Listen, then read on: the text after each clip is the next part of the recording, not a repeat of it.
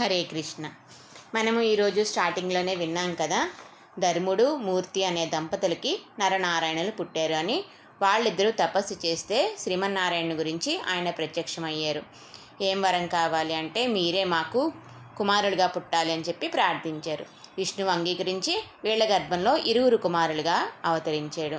వీళ్ళు నారాయణుడు నరుడు అని పేర్లు పెట్టారు వాళ్ళిద్దరికీ. ఈ నారాయణుడే జ్ఞానయోగాన్ని నారదుడు మొదలైన దేవతలకి ఉపదేశించాడు. ఈ నారాయణుడు నరుడితో సహా నేటికి కూడా నారదాదులతోటి సేవింపబడుతూ బదరీలో ఉన్నాడు. జ్ఞానయోగనిష్ఠులు ఇలా ఉండాలి అని చెప్పి ప్రదర్శించి చూపించాడు నారాయణుడు. ఆ లీలను కూడా ఇందాక మనం విన్నాము ఆల్రెడీ. బదరీలో నరనారాయణులు ఉంటారు. ఈ నారాయణుడు చతుర్భుజాలతోటి శంఖచక్రాలు ధరించి పద్మాసనం వేసుకుని ఎడం చెయ్యి కింద పెట్టుకుని కుడి చెయ్యి పైగా ఉంచుకుని యోగంలో వేయించేసి ఉన్నారు. వక్షస్థలంలో లక్ష్మీదేవి ఉంటుంది. చక్కగా కిరీటాలు, కర్ణకుండలాలు, చక్కని మంచి వస్త్రాలు, విసనకర్రలు, వెండి గొడుగులు, ఇలా చక్కగా సాలగ్రామమూర్తిగా చాలా అందంగా వేయించేసి ఉంటారు. ఇక్కడ ఉత్సవర్లని ఉద్దవ్జీ అంటారు, ఉత్సవర్ల పేరు. తాయారులేమో అరవిందవల్లి తాయారు అంటారు. ఈ క్షేత్ర మహత్యం ఇందాక మనం అనుకున్నాం కదా, తపస్సు చేస్తే పుట్టారు వీళ్ళిద్దరూ కూడా. అన్నగారు నారాయణుడు, శిష్యుడు నరుడు అన్నమాట. తమ్ముడు నరుడే శిష్యుడు, అన్నగారు నారాయణుడే ఆచార్యుడు. నారాయణుడు ఆచార్య స్థానం వహించి కూర్చుని తమ్ముడైన నరుని శిష్యస్థానంలో నిలిపి ఉంచి ఈ తిరుమంత్రాన్ని ఉపదేశించారు. మన అష్టాక్షరి మంత్రం అంటారు కదా, ఆ అష్టాక్షరి మంత్రం బదరీలో పుట్టింది. నారాయణుడు నరుడికి ఉపదేశించాడు. నారాయణుడు ఎప్పుడు కూడా కూర్చునే ఉంటారు. శిష్యుడు ఆచార్యుడి దగ్గర నుంచుని ఉండాలి కాబట్టి నరుడు నుంచుని ఉంటాడు. వీళ్ళిద్దరూ కూడా శిష్యుడు ఎలా ఉండాలి, ఒక ఆచార్యుడు ఎలా ఉండాలి అని చెప్పి వాళ్ళ ఎలా ఆచరించాలి అని చెప్పి వీళ్ళిద్దరూ కూడా శిష్య లక్షణాలని ఆచార్య లక్షణాలని మనకి చూపించారు. వీళ్ళిద్దరూ క్రమం తప్పకుండా తపస్సు చేశారు. ఇక్కడ విష్ణుమూర్తి ప్రత్యక్షమయ్యాడు. ప్రత్యక్షమైతే మీరు ఇక్కడే వేయించేసి ఉండండి అని చెప్పి నరనారాయణులు కోరారు విష్ణుమూర్తిని. వీళ్ళిద్దరి ప్రార్థనని అంగీకరించి సాలగ్రామ రూపంలో చక్కగా దివ్యంగా వేయించేసి ఉన్నారు ఇక్కడ ఈ బదరీలో విష్ణుమూర్తి. కాబట్టి ఈయన స్వయం వ్యక్తం. ఎవరూ కూడా ఒక దేవత చేత కానీ, ఒక ఋషి చేత కానీ, మనిషి చేత కానీ ప్రతిష్ఠించిన వారు కాదు ఇక్కడ పెరుమాళ్ళు. శ్రీరంగంలో తానుగా వచ్చి ఎలా ఉన్నాడు, తిరుమలలో కూడా శ్రీనివాసుడిగా ఎలా వేయించేసి ఉన్నాడు, అలాగే ఇక్కడ కూడా బదరీలో కూడా స్వయం వ్యక్త క్షేత్రం. మనం ఆల్రెడీ ఇదివరకు చెప్పుకున్నాం, భారతదేశంలో ఎనిమిది ఉన్నాయి స్వయం వ్యక్త క్షేత్రాలు అని. అందులోనే ఈ బదరీ ఒకటి. పులస్య బ్రహ్మ అనే ఆయనకి కుబేరుడు, రావణుడు ఇరువురు కూడా పుత్రులు అన్నమాట. అంటే తల్లులు వేరు, తండ్రి ఒక్కడే. కుబేరుడికి లంకాపురిని ఏలుకోమంటే పులస్య బ్రహ్మ ఆ లంకాపట్టణం చాలా అందంగా ఉందని చూసి రావణాసురుడు ఆ రాజ్యాన్ని తనకి ఇమ్మని చెప్పి అన్నగారైన కుబేరుడిని అడిగాడు. కుబేరుడు దానికి అంగీకరించలేదు. అంతే అతనితో యుద్ధం చేసి కుబేరుడిని తరిమేసి ఆ రాజ్యాన్ని అక్రమంగా ఆక్రమించేశాడు రావణాసురుడు. తర్వాత కుబేరుడేమో తనకి రాజ్యం లేదని తండ్రిని ప్రార్థిస్తే హిమాచలంలో పదహారు చదరపు మైళ్ళ విస్తీర్ణం గల ఈ స్థలాన్ని ఇచ్చాడట. ఇప్పుడు బదరీ ఎక్కడైతే ఉందో ఆ స్థలాన్ని, హిమాలయాల్లో ఉన్న ఆ స్థలాన్ని తండ్రి అయిన పులస్య బ్రహ్మ కుబేరుడికి పరిపాలించుకోమని ఇచ్చాడు. ఈ క్షేత్రం చాలా అందంగా ఉంటుంది కదా. మన భారతదేశంలోకెల్లా హిమాలయాల కన్నా ఇంకా అందమైన క్షేత్రం ఏముంటుంది? అలకాపురి అని దీనికి పేరు. అంటే చాలా అందమైన క్షేత్రం అని. ఇక్కడ ప్రవహించే నందకి, గంగకి అలకనంద అని పేరు వచ్చింది. ఇక్కడ రాజ్యాధిపతి కుబేరుడు కాబట్టి ఈయన తల కూడా గర్భగృహంలో ఉంటుంది. పెద్ద కళ్ళతోటి నోరు తెరుచుకుని ఉన్నట్టుగా కుబేరుడు కూడా ఉంటాడు ఇక్కడ గర్భగృహంలో పిలమాలతో పాటు. ఒకసారి సహస్ర కవచుడు అనే రాక్షసుడు దేవతలందరినీ కూడా బాధిస్తున్నారట. అప్పుడు దేవతలు, నారదుడు అందరూ కూడా నారాయణుణ్ణి, ఈ బదరీలో వేయించేసి ఉన్న నారాయణుణ్ణి ప్రార్థించారట, ఆ రాక్షసుడి బాధలు తప్పించండి అని. అయితే ఆ సహస్ర కవచుడు వెయ్యి కవచాలతో ఉన్నాడు కదా, ఆరు నెలలు తపస్సు చేస్తే ఆ తపస్సు చేసిన వాళ్లే యుద్ధం చేస్తే ఒక కవచం ఊడుతుందన్నమాట. అలాగా నారాయణుడు ఆరు నెలలు తపస్సు చేసి యుద్ధానికి వెళ్ళాడు సహస్ర కవచుడి మీదకి. అప్పుడు నరుడు త నరుడు తపస్సు చేసేవాడు. నారాయణుడు యుద్ధం చేస్తుంటే నరుడు తపస్సు, నరుడు యుద్ధం చేస్తుంటే నారాయణుడు తపస్సు. ఇలా చాలా కాలం పాటు ఒక్కో కవచం ఒక్కో కవచం ఛేదిస్తూ వచ్చారట నరనారాయణులు ఇద్దరూ కలిసి. ఆఖరిని ఇంకొక కవచం ఉన్నది అనగా ఆ సహస్ర కవచుడు సూర్యనారాయణమూర్తిని శరణాగతి కోసం వేడాడనమాట. నన్ను చంపేస్తున్నారు, నన్ను కాపాడండి అంటే నీకు అభయం ఇచ్చాను, నీకు ఏమీ కాదు అభయం ఇచ్చాను అని ముందే ప్రామిస్ చేసేసాడు సూర్యుడు. అయ్యో అని చెప్పి నా నరనారాయణలు అంటారు, మేము ఇంకా ఆయన సంహరించబోతున్నాము, నువ్వు ఎందుకు అభయం ఇచ్చావంటే, స్వామి నాకు తెలియక అభయం ఇచ్చాను, నేను అభయం ఇచ్చాను కదా, నా మాట వమ్ము కాకూడదని ప్రార్థిస్తే సూర్యుడు సరే అని చెప్పి ఇంకా ఆ అవతారం చాలించేయాలి ఇప్పుడు కాదు, తర్వాత జన్మలో మీ నరనారాయణుల చేతిలోనే నేను చనిపోయేలాగా కటాక్షించండి అని చెప్పి సహస్ర కవచుడు ప్రార్థిస్తే ఒక్క కవచంతో మిగిలిపోతాడు. అప్పుడు ఆయనే తర్వాత ద్వాపరయుగంలో కర్ణుడిగా పుడతాడు. మళ్ళీ నరనారాయణులే కదా కృష్ణార్జునుడు, ఈ కర్ణుడిగా పుట్టిన సహస్ర కవచుడిని నరనారాయణులు సంహరిస్తారనమాట తర్వాత మహాభారత యుద్ధంలో. ఇక ఒకసారి అగ్నిదేవుడు నారాయణమూర్తి కోసం ప్రా తపస్సు చేస్తే ప్రత్యక్షమయ్యాడట. అగ్ని అన్నాడట, నేను అన్నిటినీ దహించేస్తున్నాను, అప్పుడు ఎన్నో దుష్టమైన జంతువులు మనుషులు కూడా దహించబడుతున్నారు నా చేత, వాళ్ళ పాపం నాకు అంటుకుపోతుంది, కాబట్టి నేను ఏం చెయ్యాలి పాపం పోగొట్టుకోవడానికి అంటే పెరుమాళ్ళు చెప్పారట, బదిరీలో నా పాదన గంగ పారుతోంది, నా పాదాల దగ్గర నువ్వు అక్కడ చేరి నీటిని వేడి చెయ్యి, అప్పుడు నా పాదాలని కడిగినట్టు ఉంటుంది, నీ దోషాలు పోతాయి, ఆ వేడి నీళ్ళల్లో నా భక్తులు కూడా స్నానం ఆచరించడానికి చక్కగా వస్తు కల్పించని చెప్పి అడిగే చెప్పారట అగ్నికి పెరుమాళ్ళు.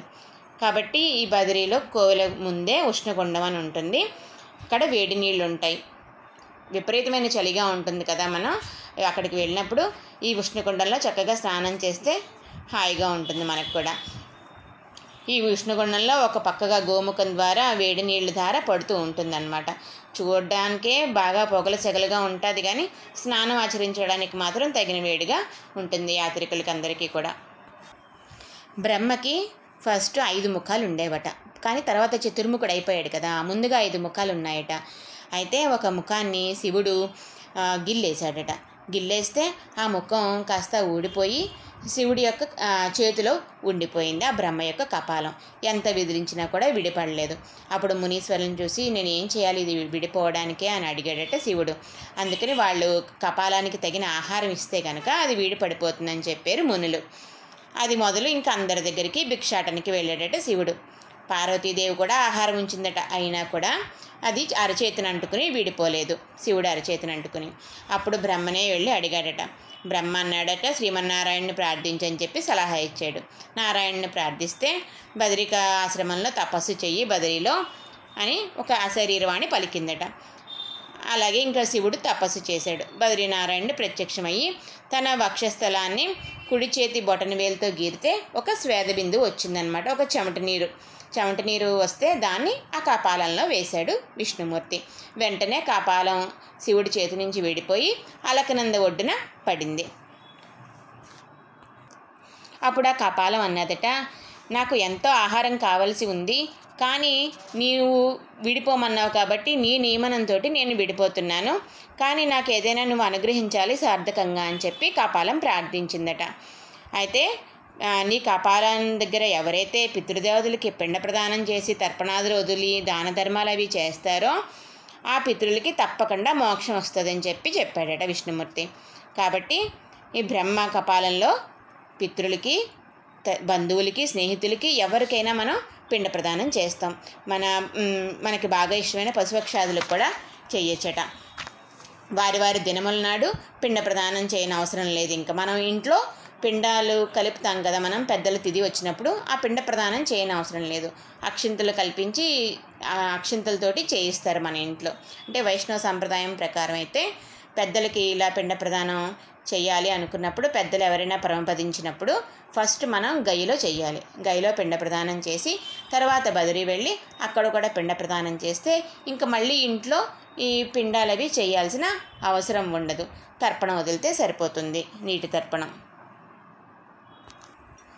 గయ్యలో చేయకుండా మాత్రం బ్రహ్మకపాలంలో చేయకూడదు అని చెప్పి చెప్తారు పెద్దలు. ఇక ఈ క్షేత్ర మహిమ చూద్దాం. ఈ సన్నిధిలో దేవతలు ఆరు మాసాలు తిరువారాధన చేస్తారు పెరుమాళ్ళకి, అంటే ఆరాధిస్తారు. మానవులు ఆరు మాసాలు ఆరాధిస్తారు పెరుమాళ్ళని. మరి చలి ఎక్కువైనప్పుడు పెరుమాళ్ళు కోవెలు అది క్లోజ్ చేసేస్తారు కదా, అప్పుడు ఇంచుమించుగా నవంబర్లో అన్నమాట పెద్ద అఖండ వెండి దీపస్తంభం ఉంటుంది. అందులో నెయ్యి పోసి దీపం వెలిగించి తలుపులు మూసేస్తారు. మళ్ళీ మేలో తలుపులు తీస్తారు. అప్పటి వరకు కూడా ఆ దీపం అలా వెలుగుతూనే ఉంటుంది. పెరుమాళ్ళ పాదాల్లో ఉన్న పుష్పాలు కూడా చక్కగా వాడకుండా వాసనలు వెదజల్లుతూ ఉంటాయట. దీనినే మనం జ్యోతి దర్శనం అంటాం కదా. అంటే అప్పటి వరకు కూడా దేవతలు ఆరాధిస్తారనమాట. దానికి ప్రత్యక్ష సాక్ష్యం మనకది. నారద మహర్షి కూడా గర్భగృహంలో ఉండడమే దీనికి నిదర్శనం. ఆ నవంబర్ నుంచి మే దాకా కోవిల క్లోజ్ చేస్తారు కదా. అప్పుడు ఈ ఉద్ధవ్జీ అని మనం చెప్పుకున్నాం కదా, ఉత్సవర్లు, బద్రీనారాయణ ఉత్సవర్లు, ఆయన్ని పాండుకేశ్వరం అనే ఊర్లో ఉంచుతారనమాట. ఈ ఉత్సవర్లని అక్కడ ఉంచి పూజలు చేస్తారు ఆయనకి. ఇక్కడ ఈ బద్రీ క్షేత్రంలో ఉపవాసంలో ఎవరైనా మరణిస్తే కనుక తప్పకుండా పరమపదాన్ని పొందుతారట. ఇక్కడ మూడు రోజులు నివసిస్తే చాలు సకల పాపాలు పోతాయి అని చెప్తారు. మనం మోక్షం కోసం కర్మయోగం, జ్ఞానయోగం, భక్తి యోగం అలా అన్నీ చేస్తాం కదా. కానీ ఇక్కడ ప్రసాద స్వీకారం చేస్తే చాలట ఇక్కడ మనకి మోక్షం కలుగుతుందట. ఈ బద్రీలో ప్రసాదమే చాలట మనం మోక్షం పొందడానికి. ప్రతిరోజు కూడా ఇక్కడ పెరుమాళ్ళకి, మూలవర్లకి రోజు తిరుమంజనం జరుగుతుందంటే అభిషేకం అన్నమాట. ఆ తిరుమంజన సమయంలో మూల విరాట్ యొక్క తిరుమేని అంతా కూడా మనం చక్కగా సేవించుకోవచ్చు. లేదంటే మళ్ళీ ఆభరణాలు, పుష్పాలు, అలంకారాలు అన్నీ చేసేస్తే మనం స్వామి విగ్రహాన్ని అంత స్పష్టంగా చూడలేమన్నమాట అన్ని అలంకారాలు చేసేస్తే. కాబట్టి తిరుమంజనంలో చక్కగా సేవించుకోవచ్చు మనం. రాత్రి కూడా పౌలింపు సేవ జరుగుతుంది.